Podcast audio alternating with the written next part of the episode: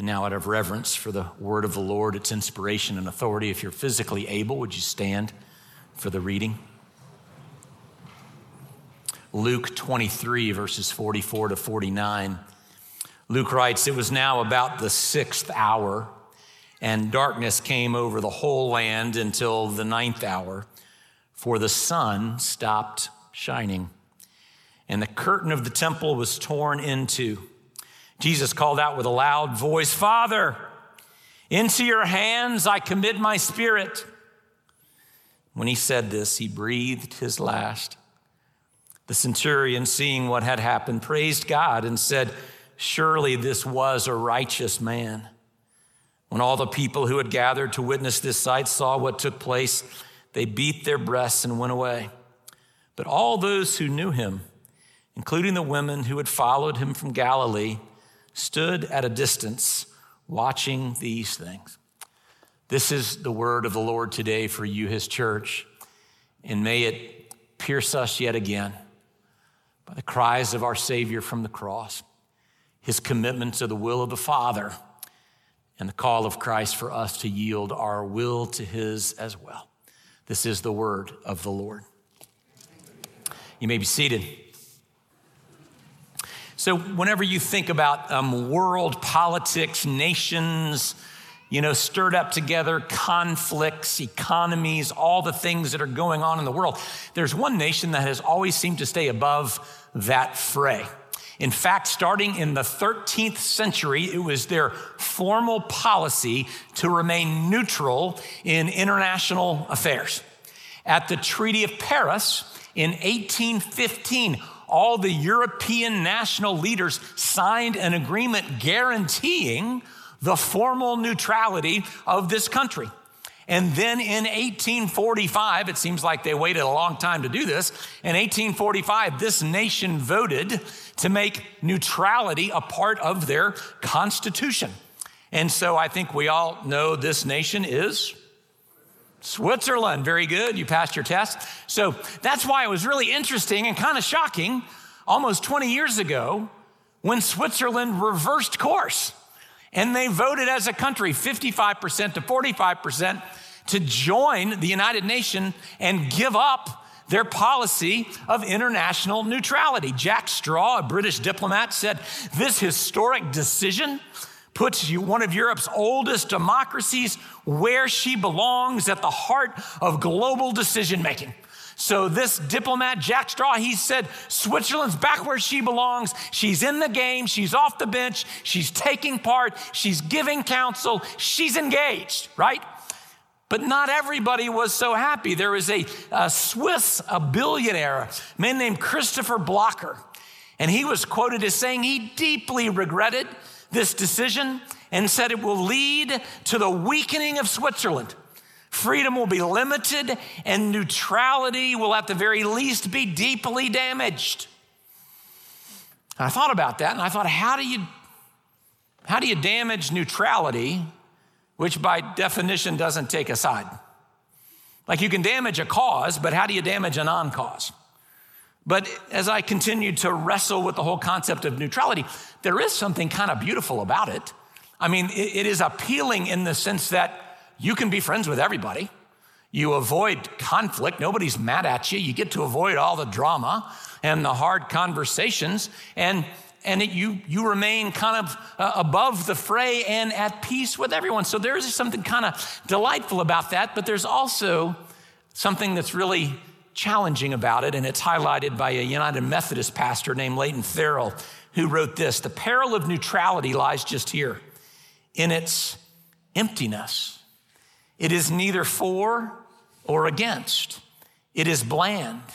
It has no vitality and therefore is always surrounded by dangers. What an interesting line because neutrality is supposed to protect peace, right? I'm just not going to get involved in the conflict, so I'm going to be protected from anything that might result. And yet, Leighton Farrell is saying that neutrality can be this dangerous thing. What is he talking about? He's talking about the fact that while being neutral may afford certain opportunities or blessings, being neutral is dangerous because it robs us of all the things that make life worth living. It robs us of what it means to be committed to a cause that is larger than our just our little lives. It robs us of, of being part of something with other people and forging relationships as we work together to achieve that end.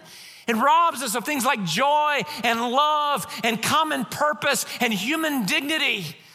To commit ourselves to neutrality is essentially to commit ourselves to one purpose only, and that is self preservation.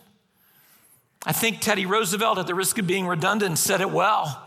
You've heard these words before. The credit belongs to the man who's actually in the arena, whose face is marred by dust and sweat and blood, who strives valiantly, who errs and comes short again and again. But there, because there's no effort without error and shortcoming, who knows the great devotion, who spends himself in a worthy cause, who at best knows in the end the high achievement of triumph, and who at worst, if he fails while daring greatly, knows his place shall never be with these timid and cold souls who know neither victory nor defeat. I think he paints such a wonderful picture of the gray, murky middle of that place that the, the timid and the cold souls know, where they're just neutral. They're not committed to anything. I think he paints the picture well. So the question then becomes for us this morning what is it beyond the obvious things like family? Is there anything in your life that means so much to you that you would draw a line in the sand and say, Here I stand. I am committed to this thing. I'm going to invest my life in this thing because how you answer that question is going to determine so much about your actions, your behaviors, your thoughts, your investments. All those things. Is there anything in your life right now that is going to move you off the fence of neutrality and actually into the game? And that's what brings us in this ongoing series, the seven last words or phrases of the life of Christ. This is what brings us yet again to the cry of Jesus from the cross, where we've already heard several of these things, but he's already endured the forsakenness of the Father. He's already recognized the Father has turned his back on him when he becomes the embodiment of sin, which is why I find it miraculous.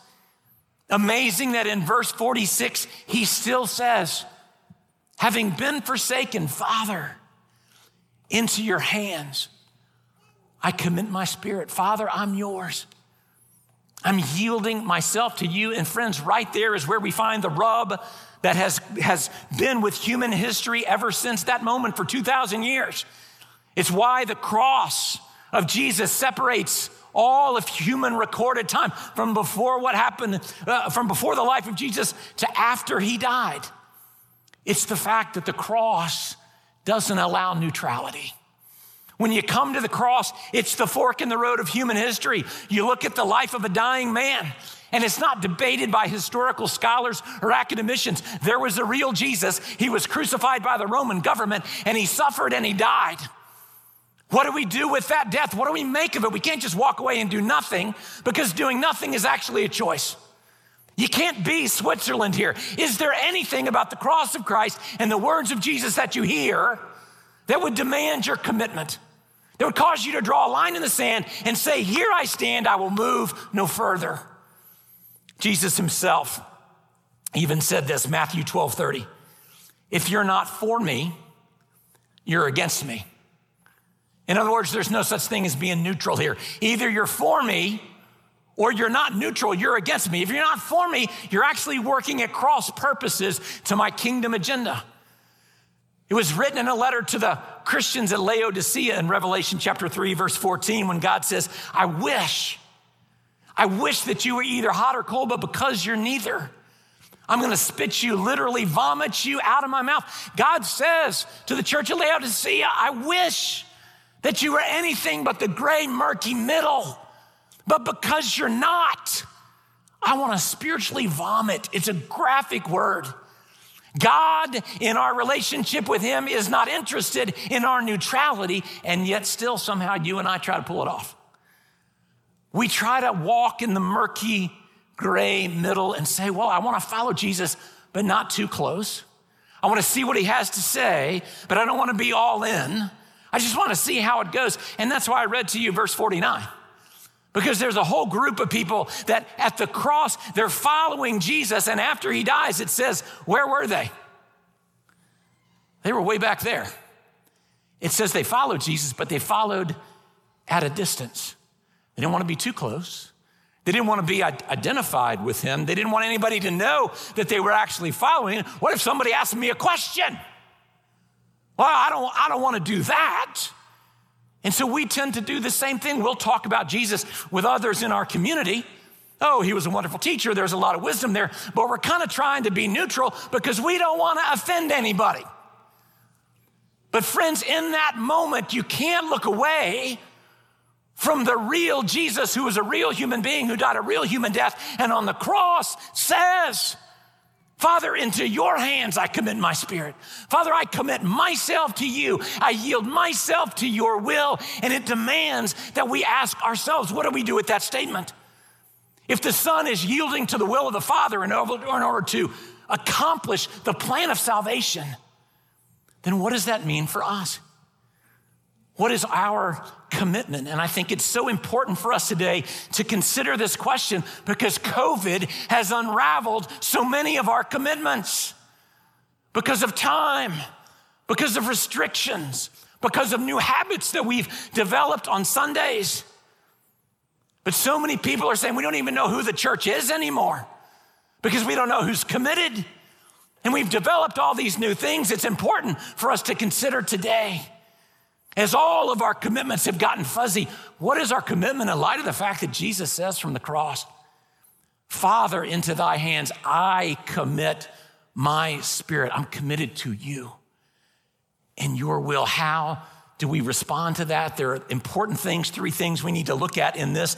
And the first is that any commitment that we make to the Lord, any commitment that we engage, is always our choice. It is up to us. Jesus clearly says, Into thy hands I commit. Right? I love what Anne Graham Lotz used to say years ago. She would say, God is a gentleman. He's not gonna force you or coerce you, it's, it's your decision. And I understand the sovereignty of God. God is sovereign in all things. Our Reformed theology tells us He's sovereign even in salvation, but that doesn't eliminate free will we still choose, and we know that's true because if we were rob- robots, if we were being controlled by God, He would not hold us responsible for our decisions. But He does, which tells us we are free choosing agents. We choose. And it's so interesting. In Luke chapter 15, there are three parables that Luke puts together. One is about a woman who loses a coin, the second is about a shepherd who loses a sheep, and the third is about a father who loses a boy or he loses a son. But it's interesting. The woman goes to find the coin and brings it back and puts it where it belongs. The shepherd goes to find the sheep and brings the sheep back and puts it in the fold. But the father does not go looking for the son. And you think to yourself, well, is he some cold, heartless dad that doesn't love his son? No. Leighton Farrell says it was because forced commitment is no commitment at all, but control. See, the power of the prodigal son is in Luke 15, 18, when the prodigal son says, I will arise and go to my father.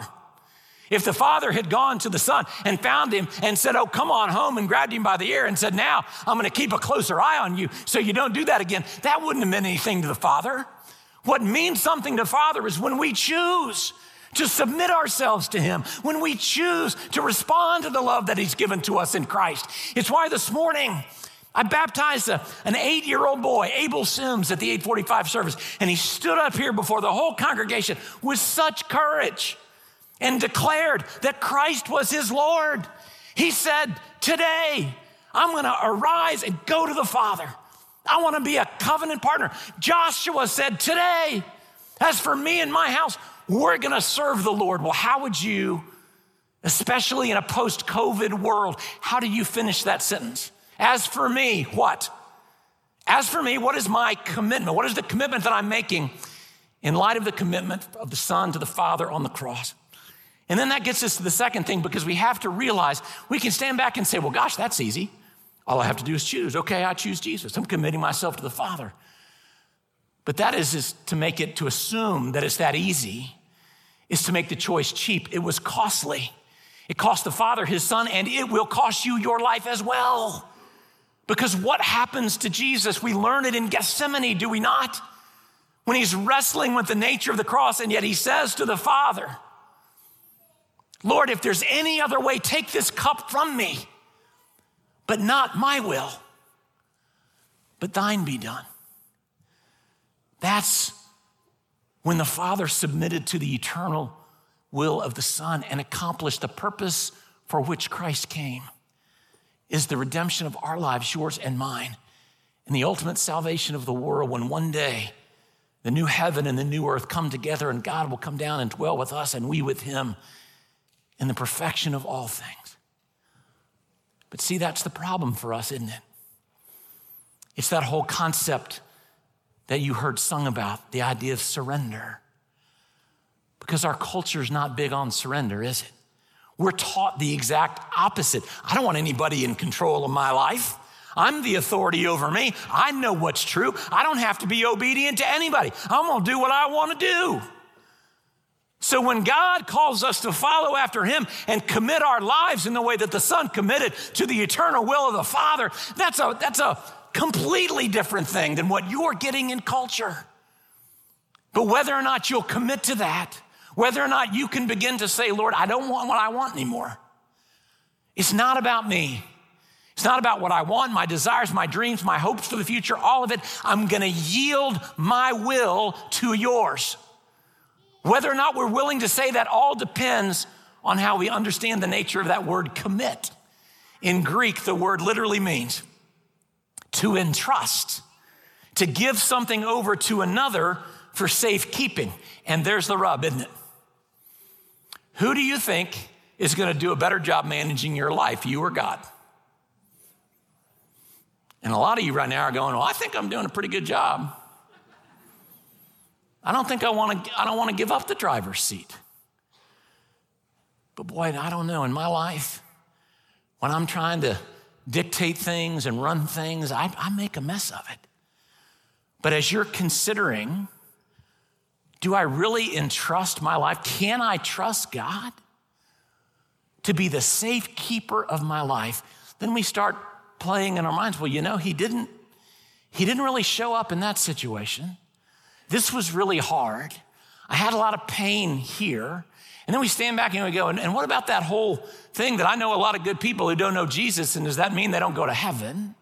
And what about the Muslims and the Buddhists, and where, where are they going to wind up? And what about the people who've never had a chance? And what about all the weird things and the mean things God did in the Old Testament? We start arguing all those peripheral things, which is exactly what the enemy wants us to do, instead of looking at the core where we are on Palm Sunday as we move into Holy Week.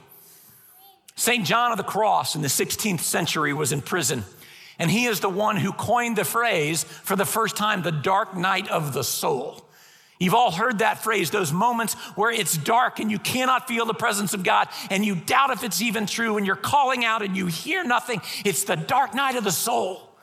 And he wrote of that experience and he said this He said, Do I still want God if that comes without any additional blessing? What if it's just God and nothing else? not marriage, not health, not prosperity, no other granting of petitions, would I still love God? Would I still be committed to the Father? And ultimately, his answer was yes. That in the dark night of the soul, a God who is dying to love us is enough. In the dark night of your life, when even Jesus hung in the forsaken nature of the Father, a God who is dying to love you is enough.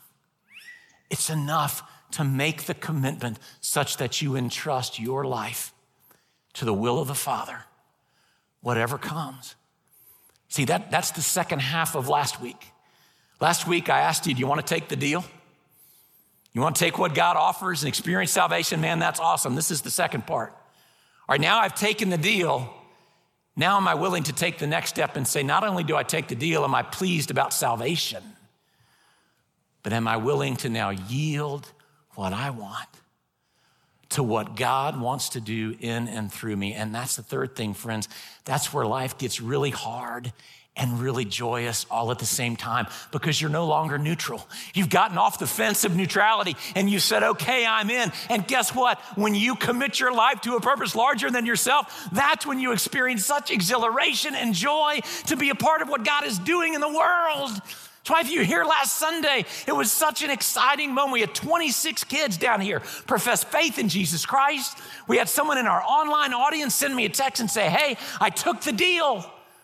We were celebrating. We had a staff phone call Tuesday morning so that everybody on the team, whether it was the person who counts pennies, the people who run sound, the people who get the rooms ready, so everybody knew because all those people are involved in this common commitment that we share in together, that we are committed to the cause of building the kingdom of God.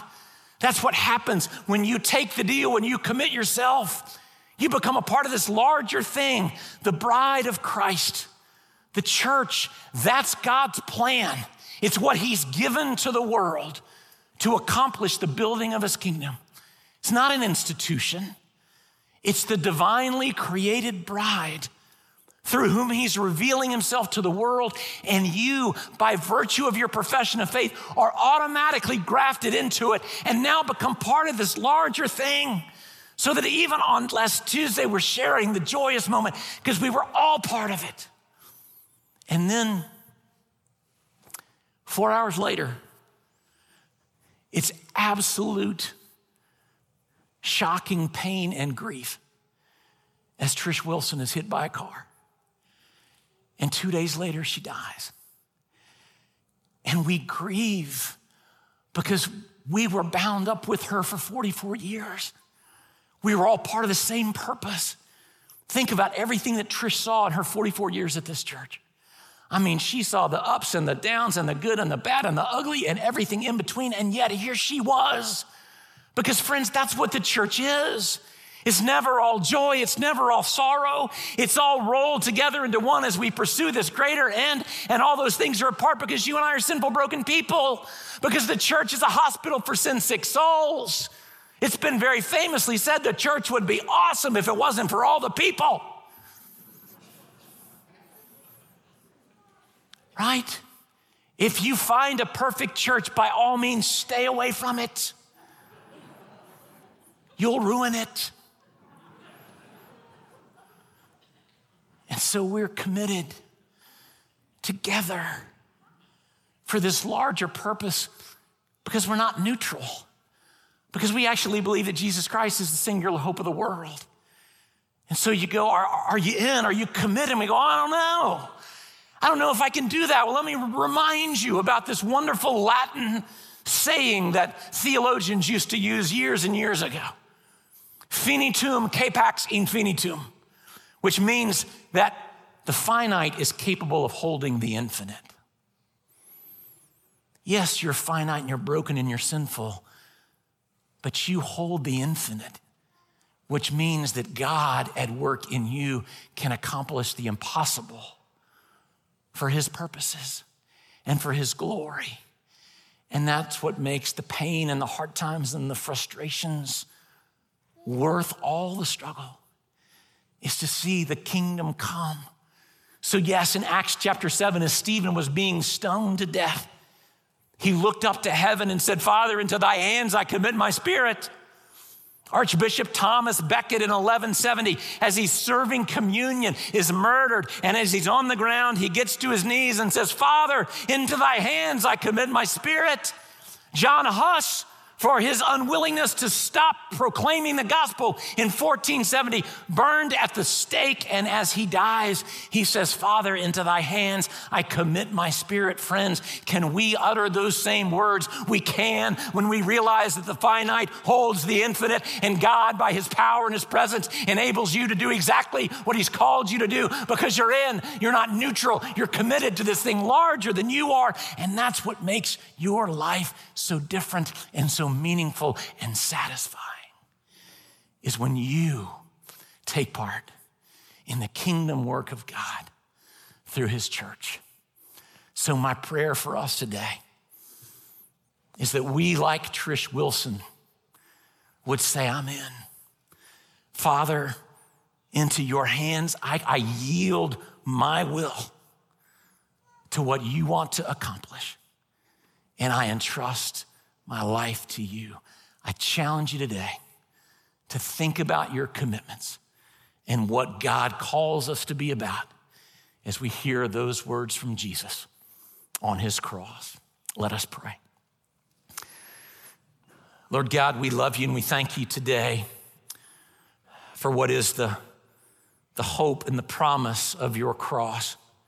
That while you suffer, that what we see is the model for our obedience. That in the same way that you were submissive to the will of the Father in order to accomplish the plan for the redemption of the world, so we too become submissive to your will for our lives so that you can accomplish through us your will for our lives and that they would be too for the building of your kingdom. Lord, for your purposes on earth. Lord, I pray that in the midst of all the messiness and the murkiness that sometimes the church can be, that you would allow us to reclaim that picture of her as your bride, as that divinely created body that we are together with and for this greater end, your kingdom. Bind us together, I pray, that we might commit our lives to you this morning for your sake and for your purpose. In Jesus' name, amen.